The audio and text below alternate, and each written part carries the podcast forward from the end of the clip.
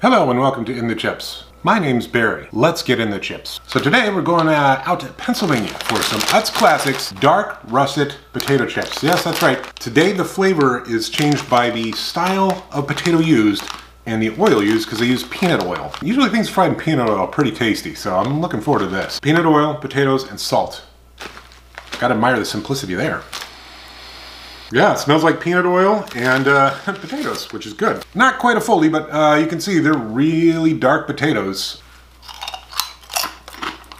You might be tempted to think that these are dark because they're overcooked. And actually no, it's just a caramelization of the sugars in the potato variety itself. These are good. There's a richness to them and a depth to them that you don't get with a normal potato chip. Yeah, I'm feeling this. Really good crunch, really good flavor. It's kind of like a more grown-up potato chip, if you will.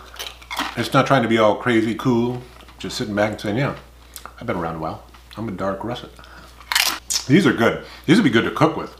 And the peanut oil does uh, add a different flavor to them, a delicious flavor, but it's different than your typical chip. It's not fried in peanut oil.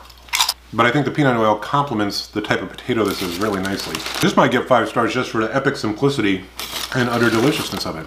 Normally I like the complex flavors, but Utz kettle cooked dark russet potatoes cooked in peanut oil. These are tasty. They're not your average chip. They're your above average chip.